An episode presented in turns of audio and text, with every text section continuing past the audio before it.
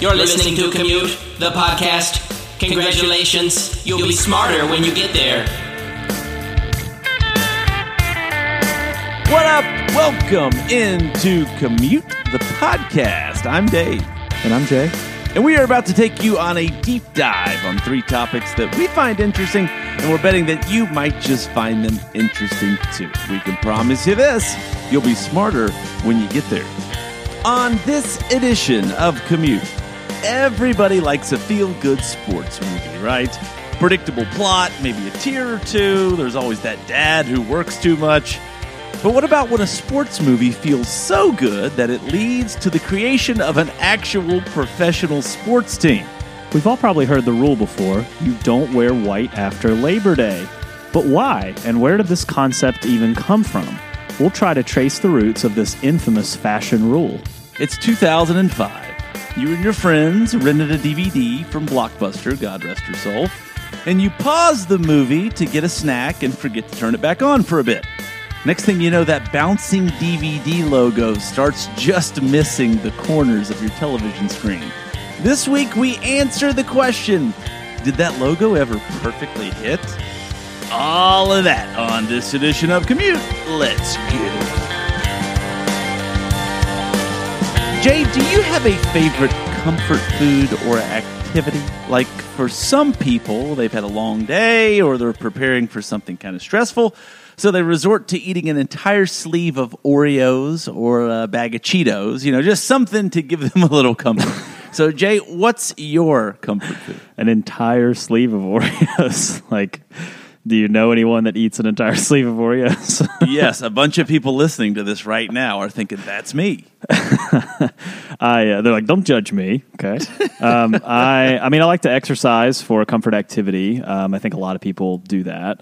Um, comfort food. I'm big on the Dots pretzels. Uh, you know, Dots pretzels. If you're listening, like, give us a yep. sponsorship. We'll gladly, uh, we'll gladly sponsor you on this show. It's like somebody walked in and uh, to the room and they were like, "Let's make the perfect snack. Like, don't leave till you've made the perfect snack." And then they came out That with Dots seasoning. pretzels. Oh, man, the seasoning. just exquisite. Uh, you know, for me, I, I don't know if I necessarily have one. I, I do find myself night after night, though, going back to the Haribo gummy bears. Uh, Yeah. Somehow we keep buying them. They keep slipping into the cart every week when we go grocery shopping. and I just I keep slamming them at night. I'm not necessarily stressed, but it does. I guess it does give me some comfort. Oh, maybe it's like a sign of something repressed. I wasn't allowed to have them when I was young, and I'm like, I'll show you. now I'm going to eat too many. like I've made something of myself, mom. But Jay, for a lot of us, we find comfort in the predictability of movies, namely sports movies.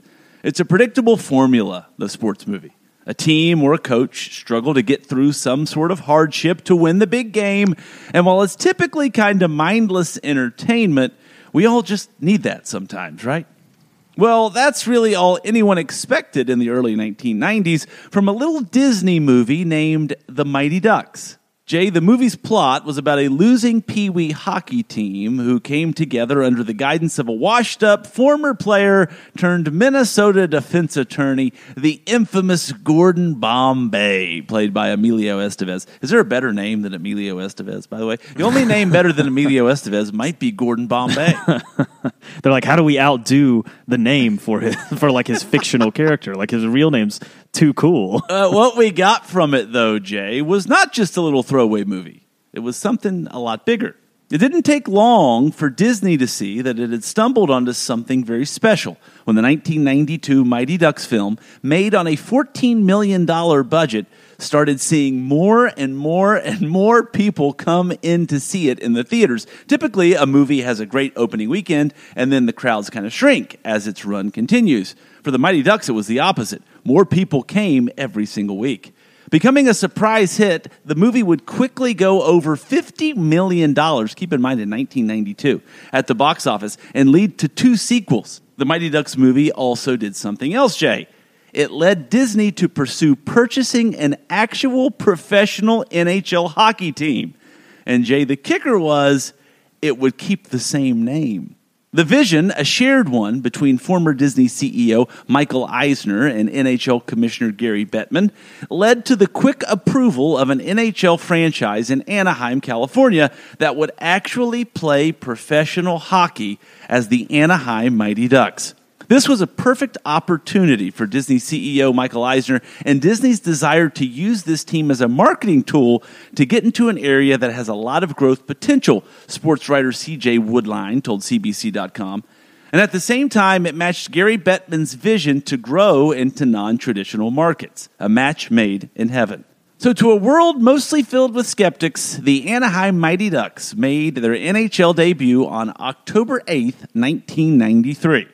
But while the rest of the league thought that the team was a laughingstock, Disney shamelessly leaned into a brand that quickly became the best selling merchandise in the entire league. At one point, Jay, it's reported that the Ducks were responsible for 80% of the NHL's then $1 billion in merchandise revenue.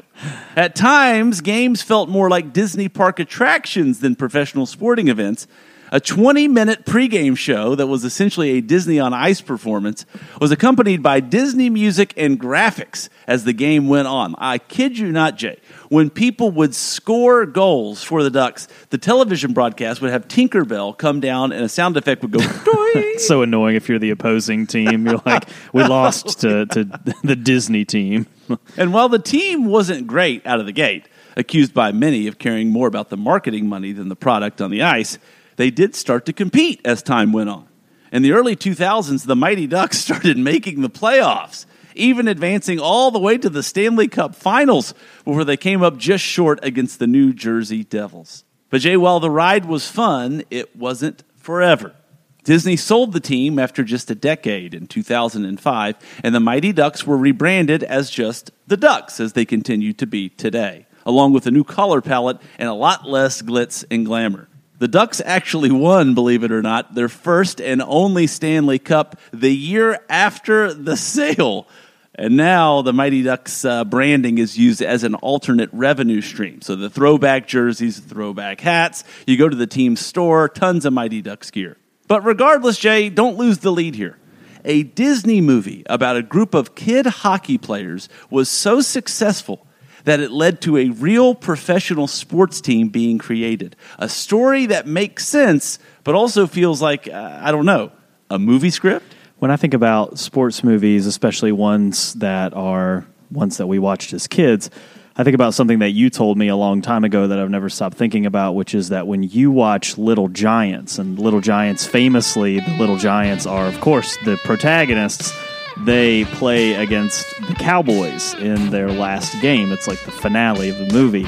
And uh, you have told me that you, a storied uh, Dallas Cowboys fan yourself, actually root for the Cowboys when you watch that movie, even though they're clearly the villains.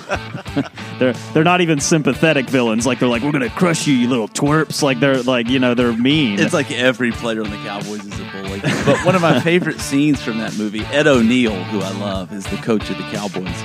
And so at the beginning, all the players are trying out for the teams. And of course, the little Giants are all the scrubs, the Cowboys are all the studs. And so there's a kid that ends up being on the little Giants, and he, he gets hit and falls down. They take off his helmet. He's got Cheetos in his helmet, like he'd been eating during the uh, during the tryout. And Ed O'Neill says, "Cheetos, crunchy or puffed?" And the other coach says, "Puffed." He goes, "Ah, wimp." That's all you need to know.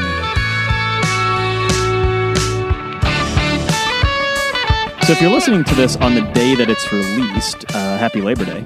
Hopefully you got a day off work today. Uh, if you are listening to this later in the week, uh, you are coming off uh, Labor Day weekend. Hopefully, if you're listening to this after it's released, you are not wearing white because you are breaking a rule, right? Have you ever heard the rule, Dave, that you're not supposed to wear white after Labor Day? I have. It's never made sense to me, so I'm glad you're going to unpack it. I do have a slightly traumatizing experience with it. we had a basketball banquet, so this would have been like October at my junior high, and I wore a. I'm like 13 years old. I wore a white suit to it. I, I like we're talking awesome. jacket, a white suit, yeah, pants. And one of the older players, one of the older players looked at me. I remember this now. I mean, think how long ago this was. He looked at me and he said, "You're wearing a white suit. Come on now, you dork. Be better." so he would have been like, he would have been on the Cowboys in the Little Giants scenario. I mean, it's a it's a PG insult, but it stung, man. All these years later. Well, Dave, the first thing we have to establish with trying to trace the roots of this whole no white after Labor Day thing is that no one is entirely 100% sure where the you can't wear white after Labor Day thing comes from. There are different explanations out there, and really no way to totally prove any of them. But there are some pretty good guesses, and the best ones is that it is somewhere rooted in snobbery. Let's go back to post Civil War America in the late 1800s. During that time, the rich had a stranglehold on society that had been built up over generations. Some families had what you referred to as old money that had been generational and had separated high society from, well, everyone else. But in the decades following the war, more people began breaking into this exclusive club because of the booming of American business and industrialization. This was kind of frustrating to those who had money for generations and felt on some level that they were better than the people who had new money. In response to this, and in an effort to try to weed out who should be in the social circles and who should not, high society women evidently created quite a few fashion rules for people in the loop to follow to help identify who's who. People showing up to events or parties for the wealthy could be much more easily identified since the rules were really arbitrary and then subsequently shunned. Not wearing white outside of summer months seems to be one of those rules, and since Labor Day became an official holiday in 1894 and was sort of adopted as the unofficial end of summer point, the date made the marker a little more visible. Wearing white during the summer was a symbol of wealth naturally as well, because if you were a laborer, wearing white didn't make much sense. Your clothes would get sweaty and dirty. Wearing dark clothes to hide the stains from work made much more sense if you were of a lower class.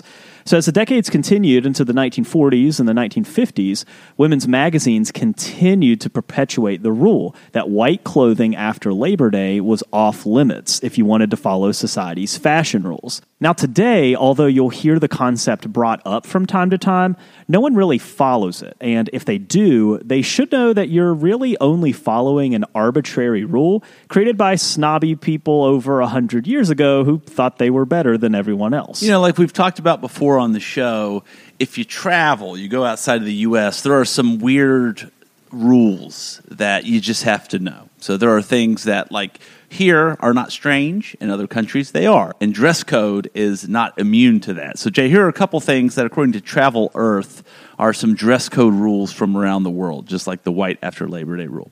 Okay, so this one would really get you. In Spain, you apparently cannot drive and wear sandals. So you're a big sandal guy. So you'd have to uh, get some closed-toed shoes yeah, I don't, for when you. I don't drive. wear a sock from May until August. Yeah, so you'd be in trouble. uh, in Greece, you cannot wear high heels. Apparently, according to Travel. Okay. This well. one would get both of us. Uh, so if you are going to swim in France, you are only allowed to wear speedos as a man. so we would really have to psych ourselves up for that. My parents uh, took you know took me on vacation to the beach or something like that. I I don't remember how old I was. I was probably like seven or eight or something. And we went with another family that had a kid that was right around my age, and they just thought it would be hilarious to like buy us speedos and have us wear speedos. So there are a bunch of photos of me that exist somewhere at like Man, age seven. Your parents. also on that. same trip, they did have me pose with uh, the Hooters girls at Hooters. So it was all about just you know getting all the embarrassing photos at once and just collecting them all. Man, you had a rough summer. I was used as a comedy prop that summer for the most part.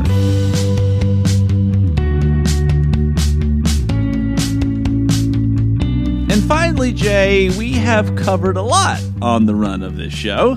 What's something, or maybe a few things even, that we've covered that you think about a lot or find yourself discussing with others quite frequently? Like, for example, it's probably once a week, I'm not kidding.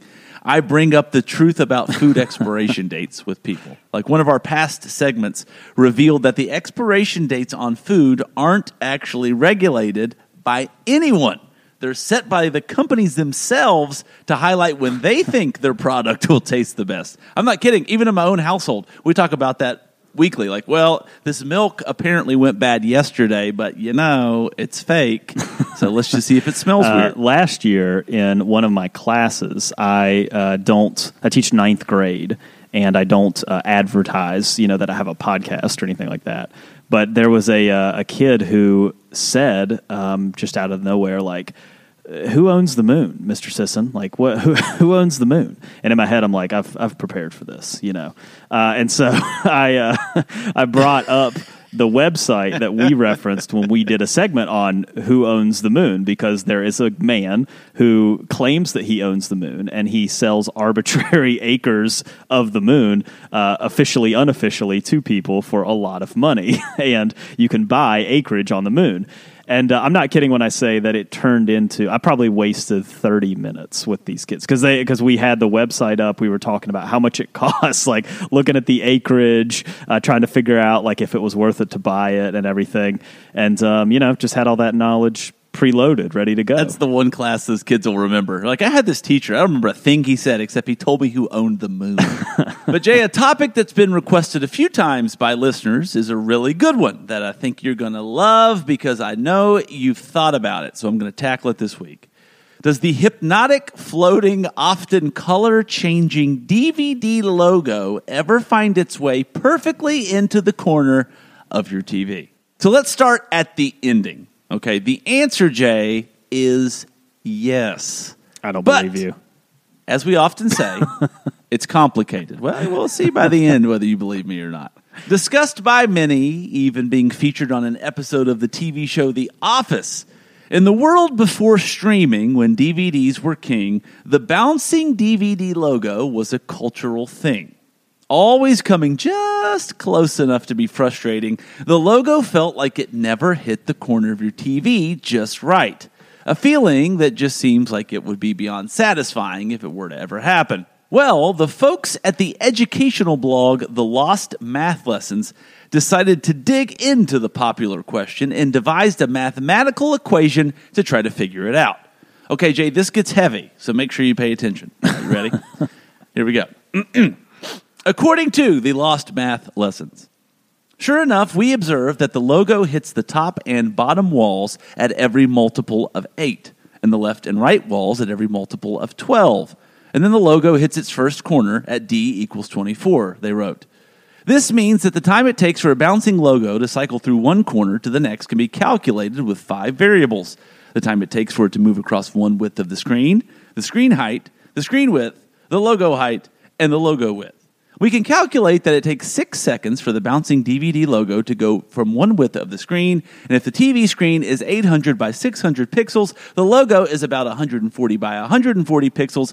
In other words, the DVD logo will hit a corner of the television screen every 2 minutes and 18 seconds, depending on the variant size of the TV. So, are you telling me that it is always related to the size of the TV? Like the TV has to be a specific size for that to happen? I'll go on. the bouncing logo, Jay, may be less in the conversation today with less DVDs being used, but it still remains an obsession for many. For example, on YouTube, the site Flare TV began live streaming a bouncing DVD logo in January of 2019 and let the broadcast run for an entire year. The many, many fans of the video report that a corner DVD hit happens every 500 to 600 wall hits, or approximately every 550 bounces, seems to indicate, Jay, it doesn't really matter the size of the screen or the logo. but just as wild is the website bouncingdvdlogo.com, an entire website dedicated to the iconic graphic. The videos on the site, Jay, rack up millions and millions of views every year. And fun debate aside, the bouncing logo did and does serve a purpose. While it doesn't happen as easily with modern televisions, older models were prone to what's called screen burn. Meaning, if the DVD logo just sat in the middle of the screen for hours and hours while you ate your chicken nuggets and you didn't turn off your TV, you'd have the mark there forever kind of like my buddy's parents' TV. I hated watching TV at their house because CNN was burnt into the corner in the right side of the TV. So there you have it. You got the research. Are you a believer? Uh, I guess I still feel like I need to observe it to fully commit to it, and not a YouTube video. Like I need to see it in the wild. Okay, so it says it takes uh, every 500 to 600 wall hits. So get yourself a snack and uh, just sit down for a while, see what happens. Yeah, clear my schedule. I'm going to be down here for a while. Yeah, the um, there's a famous video. Uh, we've talked about uh, the mascot of the Philadelphia Flyers before on here, Gritty, and uh, there's a famous video that's something that they do uh, where he will run into the crowd and people will string out a huge like four like rectangular strings to make it look like a box. And he'll hold the DVD logo on a pole and he'll bounce he'll just slowly move it around like it's bouncing and just constantly tease the audience with that it's going to go into the corner. And when he goes into the corner man the whole place goes wild. Like they don't even know they're at a hockey game anymore. They don't even care. Like they're not even watching the game. Like the whole crowd is super invested in this DVD logo going into the corner And that's it. Thanks for listening. Don't forget to rate, subscribe, and review Commute on Apple Podcasts, Spotify, or your favorite podcast network. We're on social. Check us out on Facebook, X, and Instagram. And you can always say what up at our website, commutethepodcast.com. Music for Commute is provided by my main man, Jason Salmons. For Jay Sisson, I'm Dave Traub. See you next week. You know, speaking of Cheetos, uh, talking about comfort foods. So when I was a kid, I don't know if I ever told you this or not. when I was a kid, um, I I loved Cheetos. Like I was always. I guess that's why my son loves Cheetos now. Now that I think about it, he's always asking for Cheetos. genetics are very strong Yeah, genetics. It is.